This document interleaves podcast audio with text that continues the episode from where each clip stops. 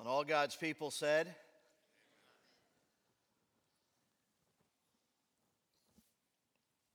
It is a wonderful and, and an amazing thing to sing the gospel with God's people.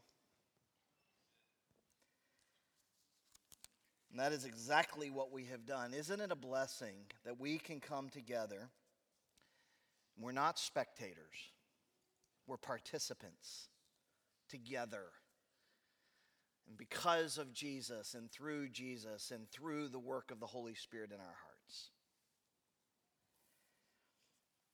I kind of feel sorry for those who may attend a religious event or a religious service and they're just participants or just uh, spectators.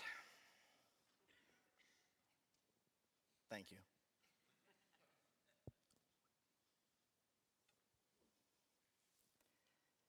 Only God could create us. Only God can save us. Only God sustains us. He spoke us into existence, this world, and He sustains us. What a blessing to be able to sing truths like the power of the cross, the prayer of arise, my soul arise, and I trust it is your testimony, my Jesus, I love thee. I know thou art mine. Obviously, as we conclude our service this morning, we're going to partake of the elements of the Lord's Supper. It's a blessing to be able to do that. It is uh, following the instruction Jesus gave on that last night before he went to the cross. It is a memorial. He said, He himself said, Do this in remembrance of me. To remember what I am about to do for you to go to the cross, to be that sacrifice, to pay the penalty for our sin, not his.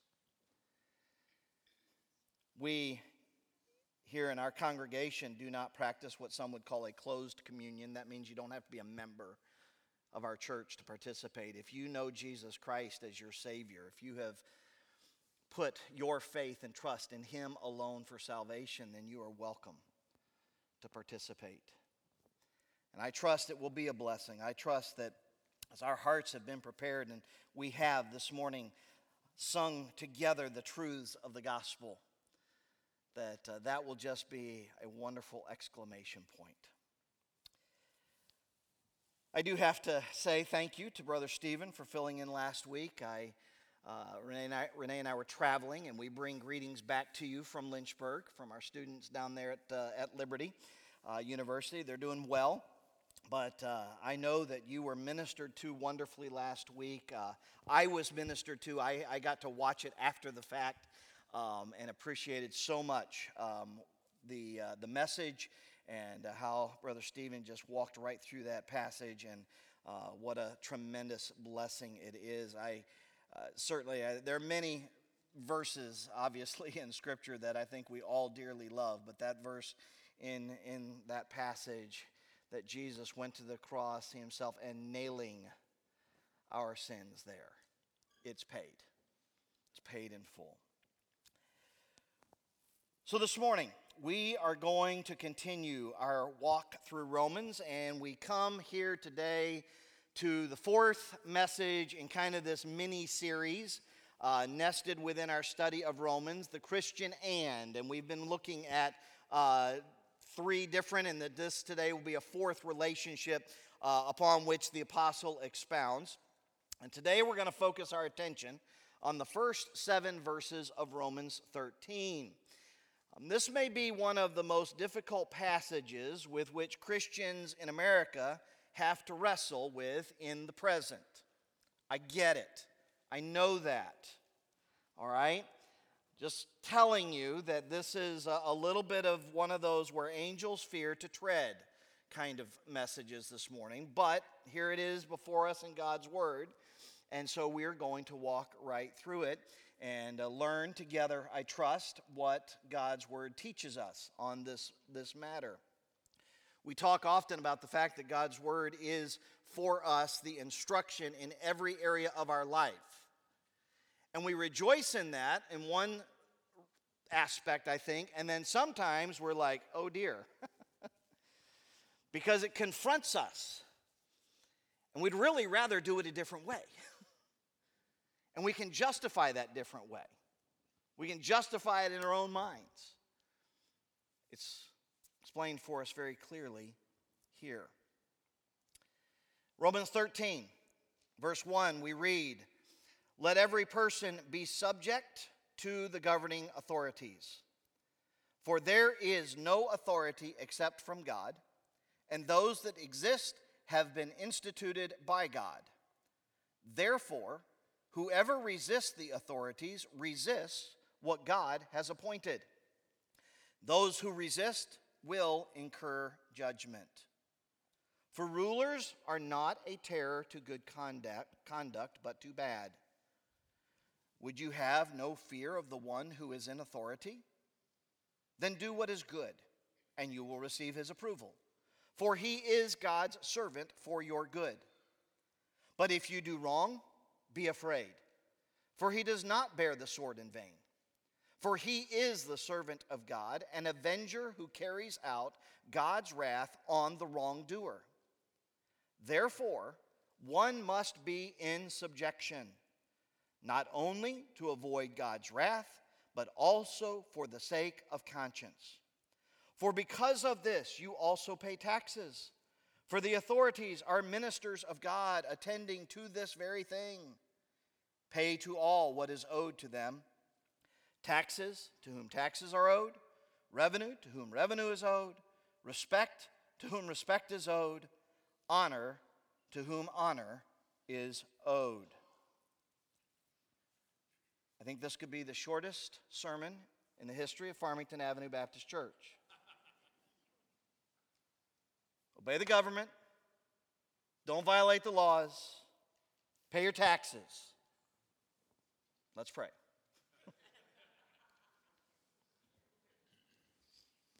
you know you're not getting off that easy. But it really is that clear and simple. It is that direct. I think this is one of those areas for us in particular. And I say it that way because every believer, every group of Christians around the world has had to confront this at some point and on some level. And there are believers today around the world who are living under systems of government that uh, certainly are far more difficult and oppressive than what we have. And they are actually meeting or have met today in secret because it, they don't have freedom of religion and freedom of gathering. And so we struggle with this because we see it one way and, you know, secular governments may see it another. But God knew all of this and he writes it down, has Paul write it down for us. Because they needed it in the first century, and we need it in the 21st century. So let's ask God to help us to see it this morning, understand it, and then even to go out and live it. Father, thank you that you have, in fact, given to us in your word everything that pertains to godly living, everything we need to be the Christian to be the testimony, to be the witness that you have called us to be in this age. Father, we confess this morning that there may be things as we go through this, as we think about it in our own lives and our own circumstances, it, it causes us to pause, causes us difficulty. But Father, help us to submit to your word to the ministry of the Holy Spirit. Father, through it, as we obey this instruction, Father, may we put our faith on display. We pray this in your name. We seek to live it by your grace and for your glory. Amen. The Christian in government. Paul has outlined for us the relationship the Christian and other believers, the Christian in the community, the Christian even in an enemy, an antagonist, and now the Christian and government. What is to be our relationship with government? It shouldn't be missed that this subject is addressed in the New Testament to the first century church, preserved for us in God's Word, so it comes all the way down to us here 2,000 years later. Not only by Paul here in this passage, and uh, to Timothy, to Titus, as they he is instructing them to pass it along to, to coming generations, but also by Peter, 1 Peter 2. And oh, let's not forget by Jesus himself. In summary, the best citizen ought to be a Christian citizen. The best citizen ought to be a Christian citizen. Now, Christians, if we can say it that way in the most broad sense, because there are some Old Testament examples and wouldn't we would see that a little bit differently. But anyway, I think you understand. Those who believe in God, they are, and who have participated and been involved in government, are through Scripture. I mean, we don't have to flip many pages from the very beginning of, uh, of our existence, of creation, after creation, to find Joseph participating in civil government. Not only participating, but rising to second in command only to Pharaoh. He's 30 years old when he becomes what we would call prime minister of the world power at that time. Daniel and his three friends, most commonly known as Shadrach, Meshach, and Abednego. Again, Daniel becomes prime minister over Babylon and, and then even with, with the Persians. His three friends are governors and have places of high authority the queen, Esther. The centurion in Jesus' day was not told by Jesus to resign his commission. Cornelius didn't give up his command. Sergius Paulus in Acts 13 didn't go and resign his place in government after he was after he was saved. Erastus, the city treasurer, will be, will be introduced to him in Romans 16. And Paul talks about the unnamed officials of Nero's household in Philippians chapter 4. There have always been believers who have found themselves in places operating within the context of the government, a secular government. And of course, we struggle because, yes, there are things that happen within a secular world that, that we know are wrong. There are things the government allows that are wrong. So we, we struggle. Let me say, we are not to be isolationists. Christians are certainly welcome to participate within the bounds granted by government. Okay? I mean, we, we have rights, we have opportunities within our society to vote, to be involved, to express our voices. That is perfectly fine. Really, where it comes down to, though, is about really, first, first more, for, foremost, an attitude of our heart. How do we see it when it doesn't go our way? When things are allowed that we don't agree with? What then? We have to check our heart. Now, I might as well just, you know, pull the pin on the proverbial grenade, toss it in the room. Let me say that a Christian nation is not our primary goal. A Christian nation is not our primary goal. We do not strive for this kingdom but one that is to come. history shows us that a Christian nation is not even a reasonable expectation. It's never happened successfully. Constantine tried it, it didn't work, it didn't hold.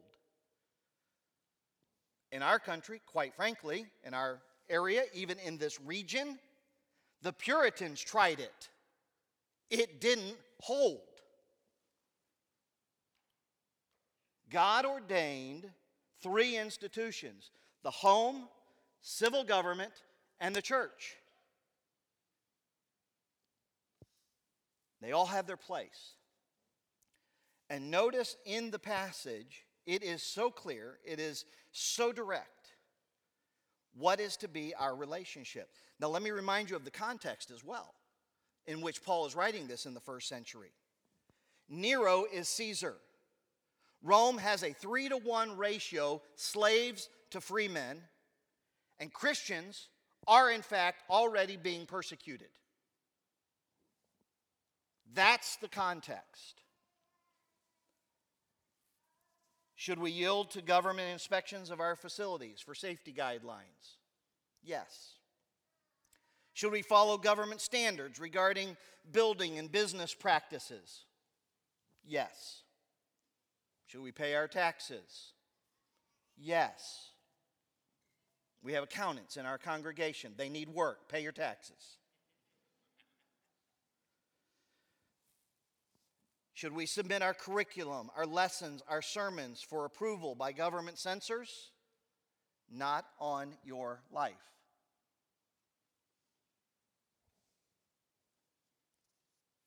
The overarching purpose of the Christian submission to government is to have a more effective witness. Jesus said, Let your light so shine that they may see your good works and glorify your Father which is in heaven. So the passage before us is clear. And I just want to walk through here this morning just to remind us of these very basic principles. First of all, God ordained government. God gave a clear command to obey, and God's judgment is upon the Christian who disobeys. Don't forget the audience to whom this letter is written. This letter is written to Christians at Rome in the first century. I mean, this isn't even, at this point, it is going to ultimately be written to those that are, you know, in the far flung regions of the empire. But this one is written right to the capital. There's no place to hide in Rome. And by the way, by the time this is written, there's already been a, been a decree that have expelled Jews out of Rome for a time period. God ordained government. Look what Paul reminds us of here. There is, verse 1, for there is no authority except from God, and those that exist have been instituted by God.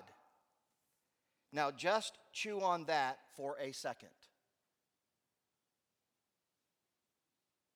Then and now. God didn't get distracted in November four years ago.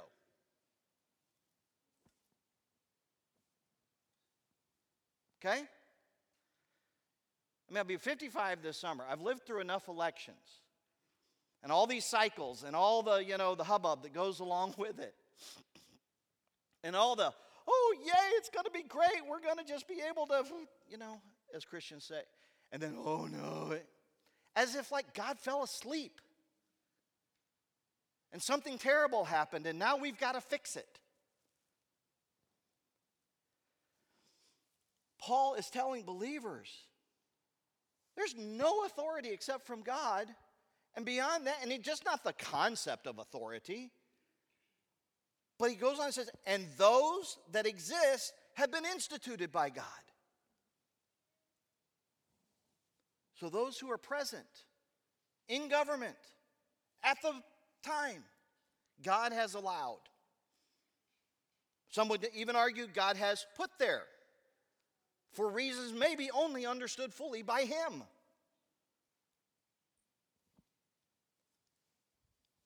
God ordained human government all the way back in Genesis chapter 9, gave the power to man to judge himself in the matter of capital punishment, in the matter of uh, just self government. I mean, it's all the way back in Genesis 9.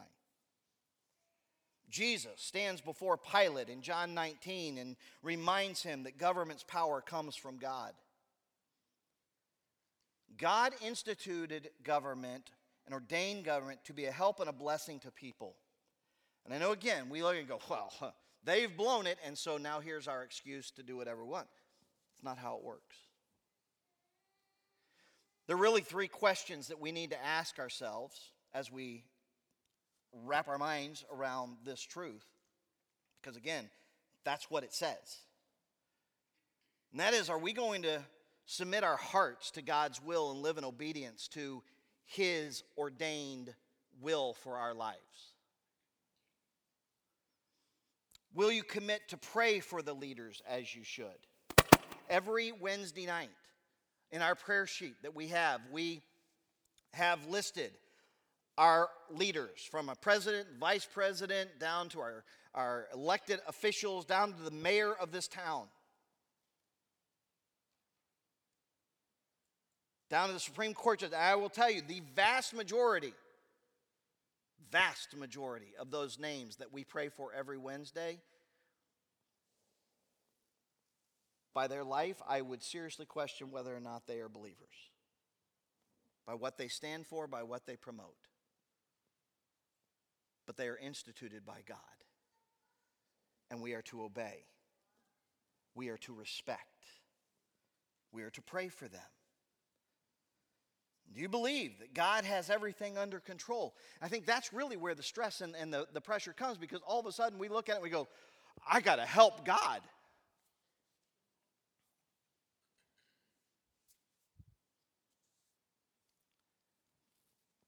God gives us opportunities to serve Him. God gives us certainly opportunities to be salt and to be light and all those things that we know. But, folks, God's got it under control. God ordained government. The Christian has a clear command to live in subjection to that authority. He says twice in this passage let every person be subject to the governing authorities. He leads with that. And then he says it again and uses the same word later on in these verses. That word subject, to be subject, that is the word hupotasso, and it literally means to willingly put yourself into the subjection of another. It's not to be forced there, it is to go there and to stay there because that's an authority given by God. Joseph, Daniel, Esther, they're all examples of this. We were visiting uh, our daughter, son in law, our, our son and daughter in law, and our granddaughters last day or two. Of course, Robert, most of you know Robert's a pastor over in New York, in Ithaca area. And of course, we get together and we talk shop. And we were talking, he was like, What are you preaching? What are you preaching? We are talking back and forth about this.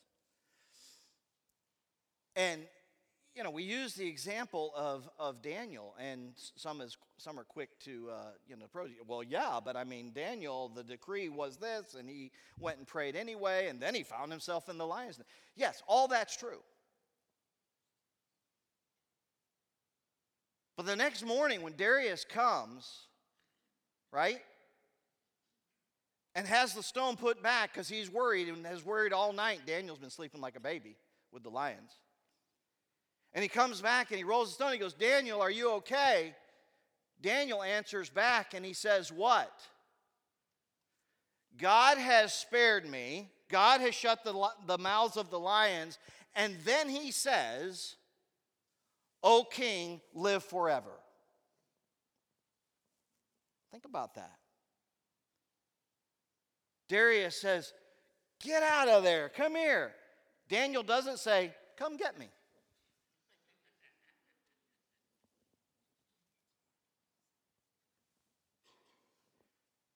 Like, what do you mean? You threw me down here with these lions. There is still respect.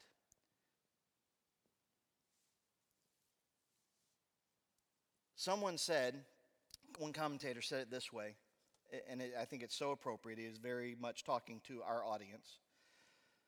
Democracy and political freedom are commonly identified with Christianity. For such reason, it is difficult for many Christians to be clear or even objective and honest about a passage so unambiguously restrictive as Romans 13.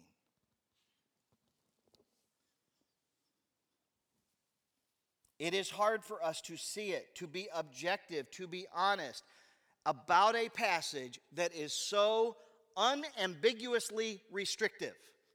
That's a unique way to say that. God doesn't stutter. God didn't misspeak. God didn't wake up and go, oh, well, yeah, but I didn't realize they were going to be like that. I mean, how long did it take for civil government to go bad? About 30 seconds. Look back in the Old Testament after Genesis 9. But God hadn't changed his mind. I mean, this is thousands of years after Genesis 9, and Paul is still writing, be subject to the authority. Even Jesus paid his taxes. There are very few biblical examples of disobedience in this area that are commended. Very few. Exodus 1, you know, the Egyptian midwives. Daniel 3, obviously, you know, Daniel, uh, Shadrach, Meshach, and Abednego. Daniel 6 talked about that. Acts chapter 4, Acts chapter 5. Very few. And those are because government compelled an immoral action.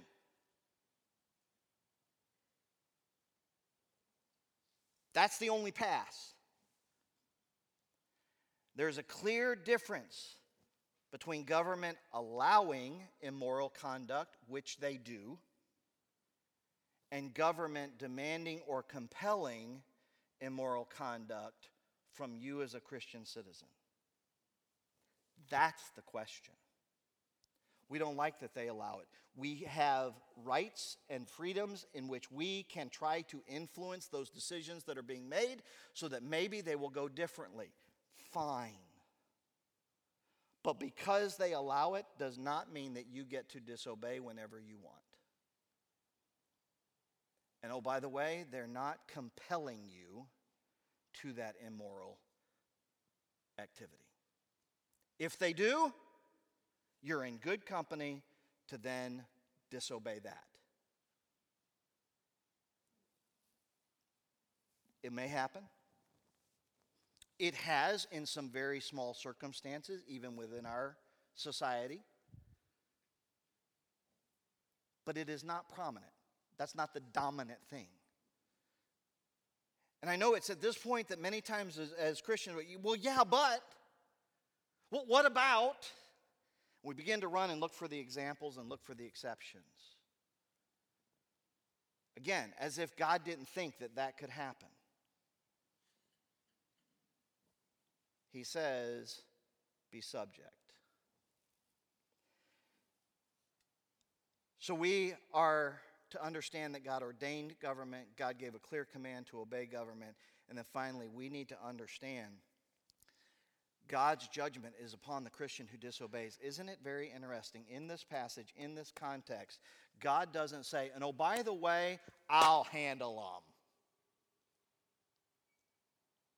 No, he doesn't. Now, he will one day. But in this passage, he says, and if you disobey, understand judgment is coming to you.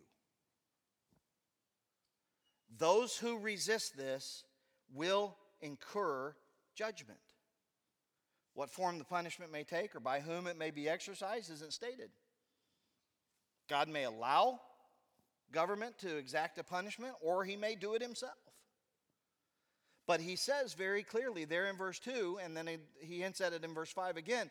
Therefore, whoever resists the authority resists what God has appointed, and those who resist will incur judgment.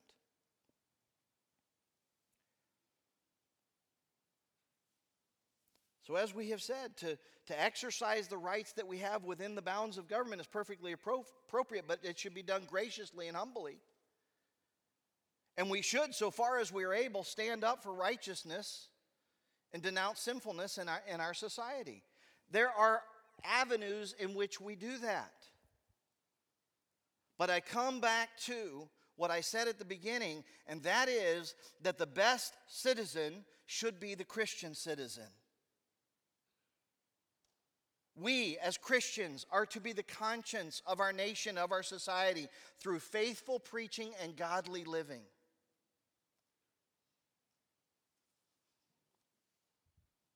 And so, we conclude this wonderfully practical segment of Paul's letter. Mind of God, the heart of the apostle, has been plainly set forth.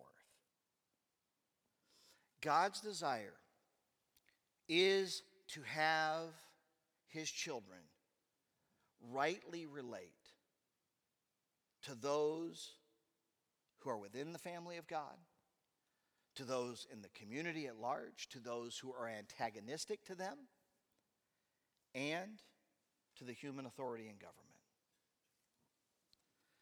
We are talking this year about putting our faith on display. And it is a struggle. It's a struggle, first of all, for us just to do it because we are all sinners. We all wrestle inside ourselves with doing right, let alone the stuff we have to deal with outside, right? And we may wonder how can I put my faith on display? God's word has given it to us right here in front of us, and we've walked right through it in the last four weeks. I remind you of what he says Romans 12, verse 9. Let love be genuine. Abhor what is evil. Hold fast to what is good. Love one another with brotherly affection. Outdo one another in showing honor. Do not be slothful in zeal. Be fervent in spirit. Serve the Lord. Rejoice in hope. Be patient in tribulation.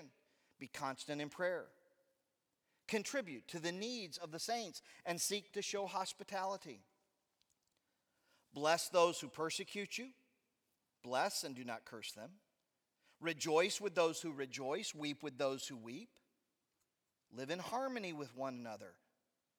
Do not be haughty, but associate with lowly. Never be wise in your own sight. Repay no one evil for evil, but give thought to do what is honorable in the sight of all. If possible, so far as it depends on you, live peaceably with all. Beloved, never avenge yourselves but leave it to the wrath of God, for it is written, Vengeance is mine. I will repay, says the Lord. To the contrary, if your enemy is hungry, feed him. If he is thirsty, give him something to drink. For by so doing, you will heap burning coals on his head.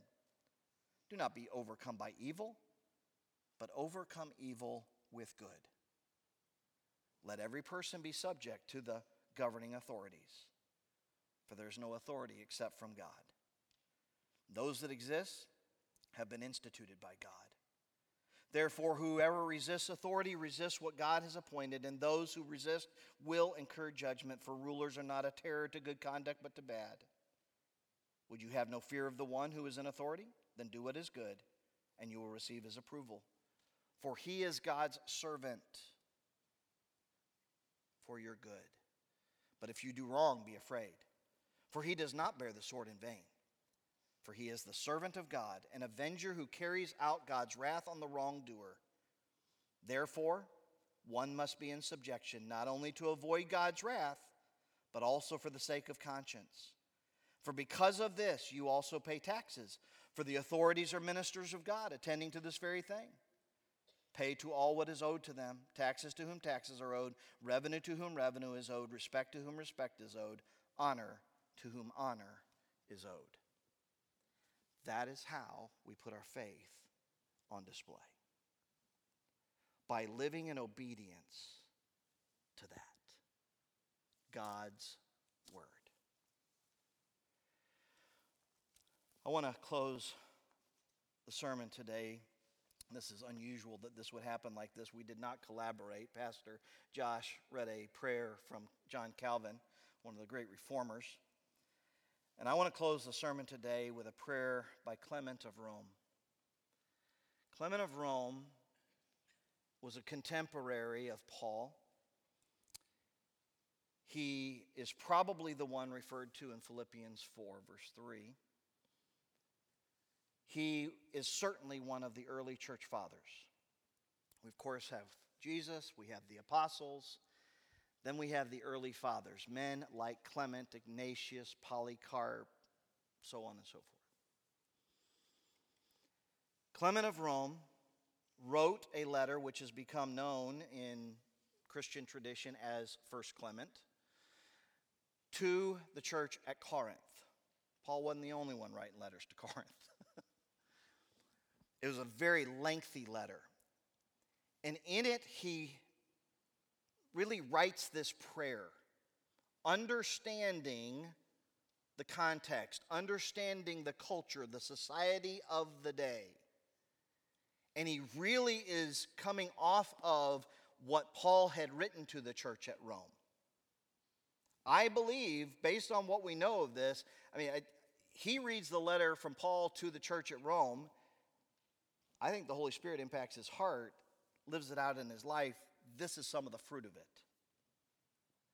So he writes this prayer in the first century.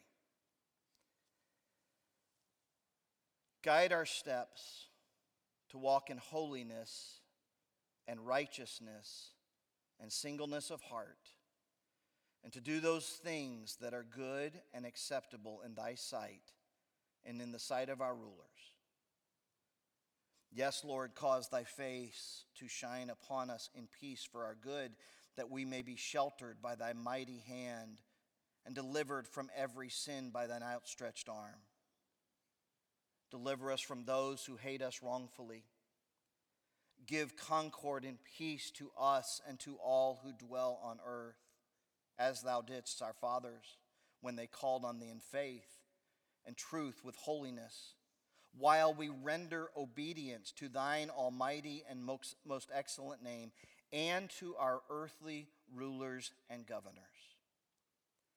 Thou, O Lord and Master, hast given them the power of sovereignty through thine excellent and unspeakable might, that we, knowing the glory and honor which thou hast given them, may submit ourselves to them, in nothing resisting thy will Grant them, therefore, O Lord, health, peace, concord, and stability, that they may without failure administer the government which thou hast committed to them. For thou, O heavenly Master, King of the ages, dost give to the sons of men glory and honor and power over all the things that are in the earth. Do thou, O Lord, direct their counsel according to what is good and acceptable in thy sight, that they, administering in peace and gentleness with godliness the power which thou hast committed to them, may obtain thy favor. Amen.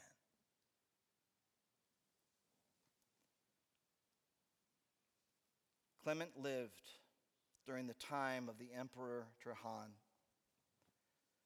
For his commitment to preaching the gospel, he was exiled from Rome. Ultimately, the decree of death was given. He was tied, Christian tradition tells us, he was tied to an anchor and cast into the Aegean Sea. But he understood his place and his role. And he lived in accordance to God's word. And so we also must understand and confess that it is only because of Jesus that we can, as Christians, relate rightly to brothers and sisters in Christ, to those in our community, to those who may be our enemy, to those in the government. So, as we live in obedience to His word, may God help us put our faith on display.